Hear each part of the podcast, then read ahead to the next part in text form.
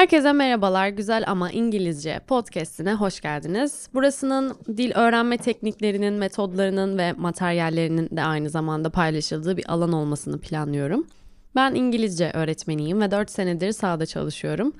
Bu süreçte yüzlerce insanla çalışma imkanı buldum. Grup dersleri olsun, özel dersler olsun.